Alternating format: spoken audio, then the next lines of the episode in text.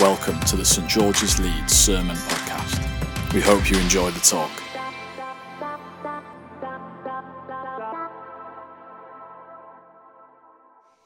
The Bible reading is from Acts chapter 11 and verses 25 to 30. Then Barnabas went to Tarsus to look for Saul, and when he found him, he brought him to Antioch. So, for a whole year, Barnabas and Saul met with the church and taught great numbers of people. The disciples were called Christians first at Antioch. During this time, some prophets came down from Jerusalem to Antioch. One of them, named Agabus, stood up and through the Spirit predicted that a severe famine would spread over the entire Roman world. This happened during the reign of Claudius. The disciples, as each one was able, decided to provide help for the believers living in Judea. This they did sending their gifts to the elders by Barnabas and Saul. This is the word of the Lord. Well, thank you very much, Linda, and good morning to you all. Uh, my name is Lizzy Woolf. I'm the rector here at St George's. And as Eve has already said, we are continuing to think about the Holy Spirit transforming cities. You may remember that two weeks ago it was Pentecost. Pentecost is a major Christian festival when the global church celebrates the gift of the Holy Spirit being poured out on all believers. When we're filled with the Holy Spirit, it makes a huge difference to our lives. The Holy Spirit draws us closer to God, helps us to grow and develop in Christ like ways, and brings spiritual gifts. We always make space for prayer ministry in our Sunday services because this is such a vital part of our discipleship. But this year, following on from Pentecost, we are taking a bit of a different angle. Starting last week and continuing over the next few weeks, we're thinking about the impact of the Holy Spirit not so much on individuals, but on communities, especially churches and cities. Each week, we are going to look at a different city in the New Testament book of Acts, asking two questions. Firstly, how did the Holy Spirit transform these places to be more like the kingdom of God? And secondly, how might the Holy Spirit be calling us today to join him in transforming the city of Leeds. So today's city is Antioch. At the time of Acts, Antioch was the third largest city in the Greco Roman world, surpassed in population only by Rome and Alexandria. It was the political capital for the province of Syria and also a commercial centre sitting on important trade routes. It was also known for being particularly cosmopolitan. So, how does the gospel reach Antioch?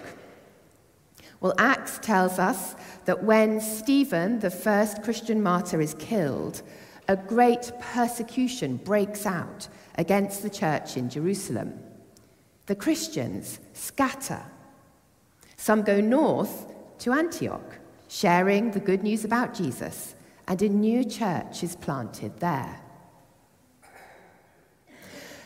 One of the big issues that the very early Christians wrestled with was whether you had to be a Jew in order to be a Christian. Jesus was a Jew, and the first Christians were all Jews. But around this time, non Jews start coming to faith and being filled with the Holy Spirit.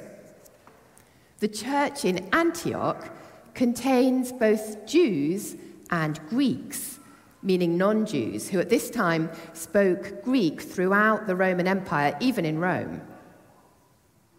Now, news of this reaches the church in Jerusalem. And it seems they're still a bit nervous about it. So they send Barnabas up to check out what's going on.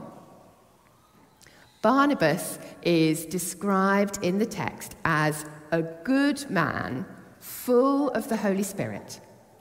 He sees this new church with people from different nationalities and backgrounds coming to faith in Jesus, and he immediately recognizes it as the work of God.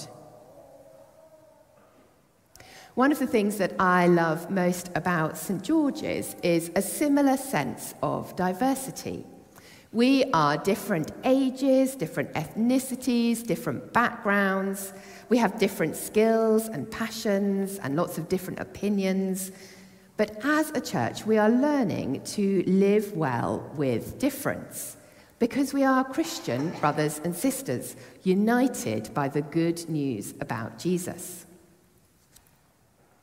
Back in Antioch, Barnabas brings a great number of people to the Lord. But he doesn't see himself as some kind of special celebrity leader.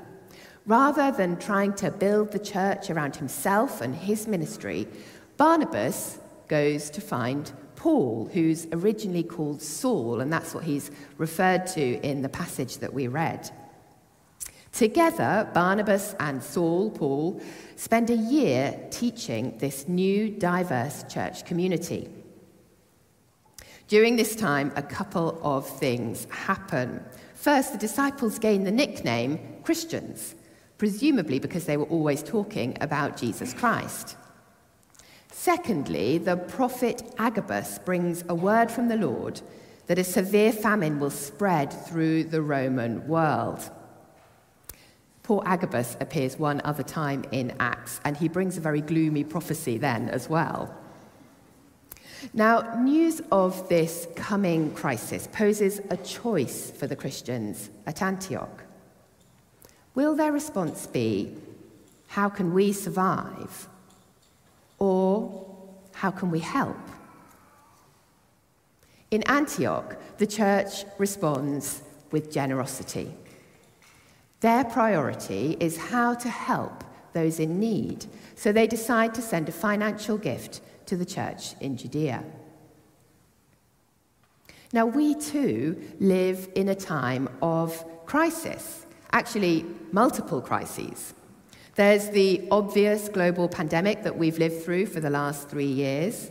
The World Health Organization declared last month that COVID 19 was no longer a global health emergency, but we're still experiencing its impact.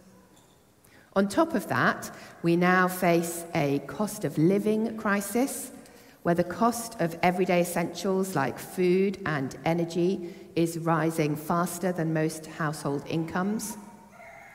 There's also a crisis in mental health there's a climate crisis, and there are humanitarian crises around the world in places like the Ukraine, Sudan, Syria, Yemen, Somalia, and Afghanistan.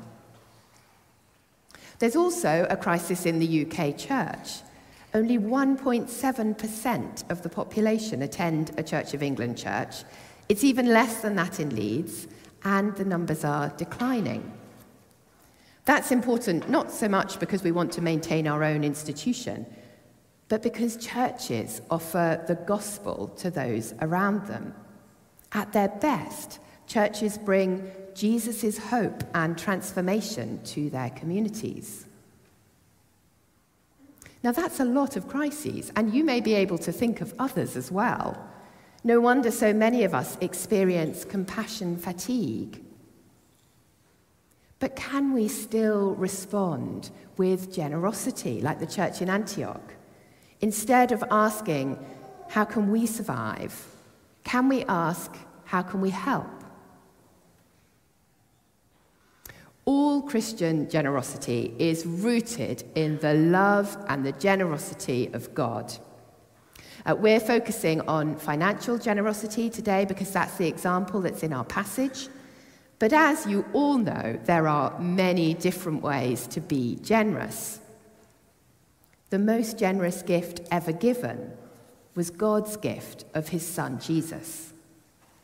Jesus came to earth to deal with all the brokenness and pain of the world. He took all our sin and shame on the cross so that we could know forgiveness and freedom. He made a way for us to come home to God. When we choose to follow Jesus, we receive another gift from God the Holy Spirit. The Holy Spirit pours out God's love into our hearts. He assures us that we are beloved children, and He helps us to grow in that relationship. The Holy Spirit grows peace and joy in our lives. He brings a sense of purpose.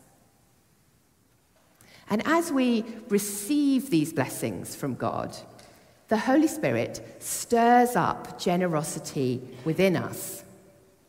Generosity is vital if we're going to join the Holy Spirit in bringing transformation to the city of Leeds. So let's look at the generous giving in Antioch in a little bit more detail so that we can see what we can learn together this morning. First of all, they give in a way which is directed by the Holy Spirit. In Antioch, the prophet Agabus stands up and through the Spirit directs their attention to a coming famine. Our God is a God who speaks. Now, this doesn't mean that we don't need to think for ourselves or test prophetic words. But we've already seen how we are surrounded by crises and needs. It's really clear that we can't solve every problem. A heart and an attitude of generosity is a good start, but it's not quite enough. We need the Holy Spirit to direct us specifically to the part that we should play. Black theologian Willie Jennings says, The Spirit always brings to the church specific knowledge of the world and the specific sites of divine concern. We must always do what we can to address the particular needs the Holy One confronts us with. So, if we want to know how to join the Holy Spirit in bringing transformation to Leeds, the best place to start is prayer and listening to God. Sometimes things emerge quite specifically and unexpectedly through prayer and prophecy. That played quite a big part when we launched Church at Hyde Park Corner, our student church for unchurched students. Other decisions are more mundane, but we still try to make them prayerfully. Now, there are lots of things to pray about as we seek to play our part in transforming the city of Leeds. As we've heard, we're soon going to be recruiting for a new leader at Holy Trinity Boar Lane. That needs prayer. We're in discussions with Bishop Arun about where exactly in East Leeds is our next church plant going to be. That needs prayer. And we're always asking, what else, Lord? What's next, Lord? Our next prayer and worship gathering as a church is Tuesday, the 27th of June. It's always the last Tuesday of the month. And as always, we will pray for a range of different situations with time for listening to God. And we would love you to join us if you can. So that is the first thing. They give in a way which is directed by the Holy Spirit. Second, the church in Antioch gives as a community. In our passage, it is clear that the church at Antioch received the word from Agabus as a community, and they responded as a community. This is important for us too. Now, of course, you can be generous as an individual, and I know that many of you are. But we also want to be a generous church. St George's is actually a team of three churches St George's, Holy Trinity Boar Lane, and St Augustine's Wrangthorn. And we have three values that bind us together generosity, partnership, and creativity. So, how do we give as a church? Well, when you give financially to St. George's, you are also giving to our mission partners. As a church, we support several overseas mission partners, and we also have four local mission partners the Crypt, which is the homeless shelter that's based directly beneath our feet, Lighthouse, Kids Club, and Leeds Faith in Schools. We give financially to these charities, and we also support them in other ways, for example, with trustees and volunteers and prayer. We're also a resource church for the Diocese of Leeds, which means that we are committed to giving away resources strategically to bless our city, including church planting. Our last church plant was in October when we sent a team of 19 people, led by Julia Wilkins, to St. Peter's Bramley with a financial gift of £50,000.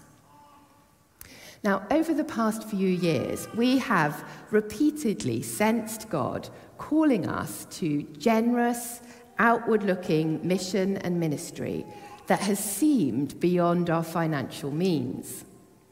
Our PCC has made some bold decisions to keep following God and to keep giving away. Our story as a church is that when we are generous, God is faithful. We started the last few years predicting a large deficit, but through God's provision and your faith filled generosity, the last two years ended with a small surplus. We were able to give some of that away to help in humanitarian crises in other parts of the world.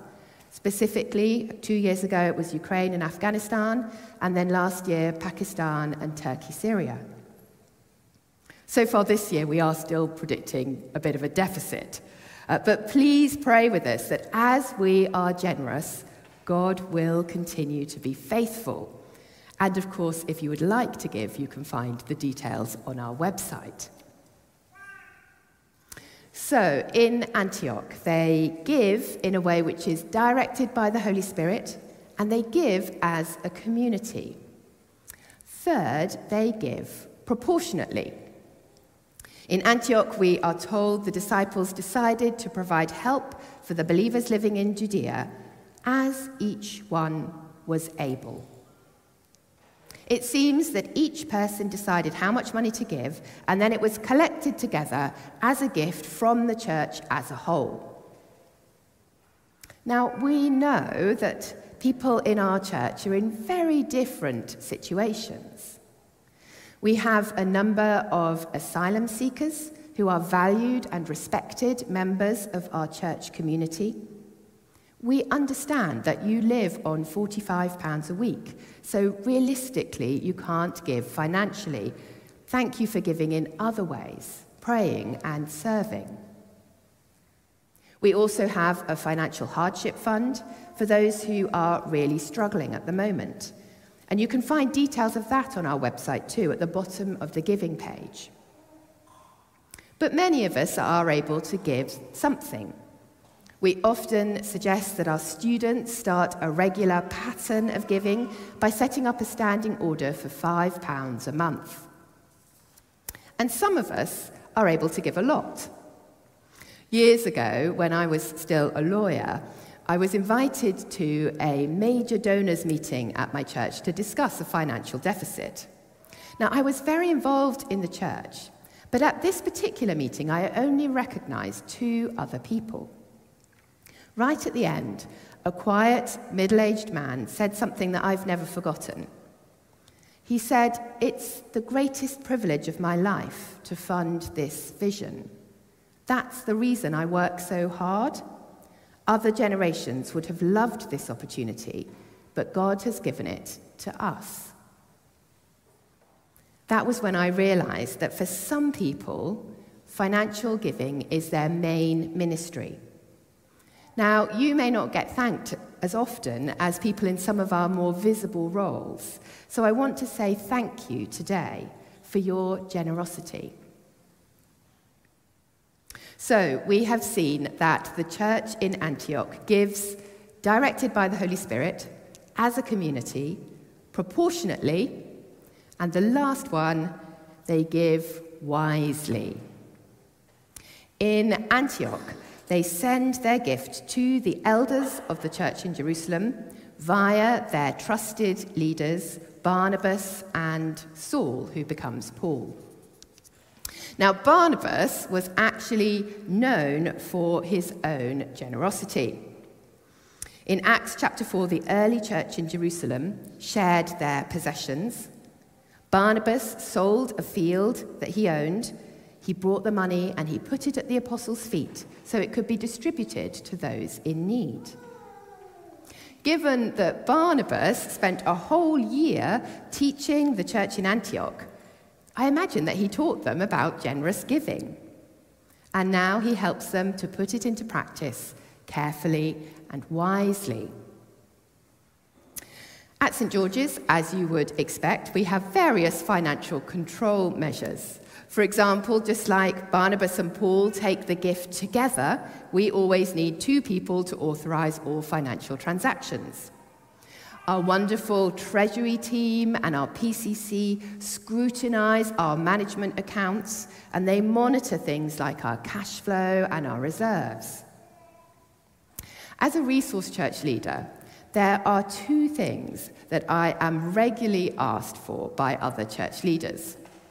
The first one is Can you send us a worship leader? And that's why we started our worship school last year with 10 churches taking part.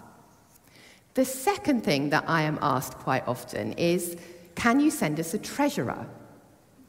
Now, we have started trying to address this by inviting a couple of our 1830 congregation who have an interest in finance to join our treasury team. And our hope is that one day we'll be able to send out people who are trained and ready to play the important role of church treasurer. So they give wisely. In a moment, we are going to have some time for just listening to God, some time for prayer ministry. Uh, but as we close, let's just recap. The church in Antioch is a wonderful mixture of people from different backgrounds. And one of the things that the Holy Spirit does amongst them is to grow generosity. So we see them responding to news of a coming crisis not by asking, How can we survive? but by asking, How can we help? And then they give in a way which is directed by the Holy Spirit as a community, proportionately and wisely. Thank you for listening to the St George's Leeds Sermon Podcast. For more talks or information, visit stgs.org.uk.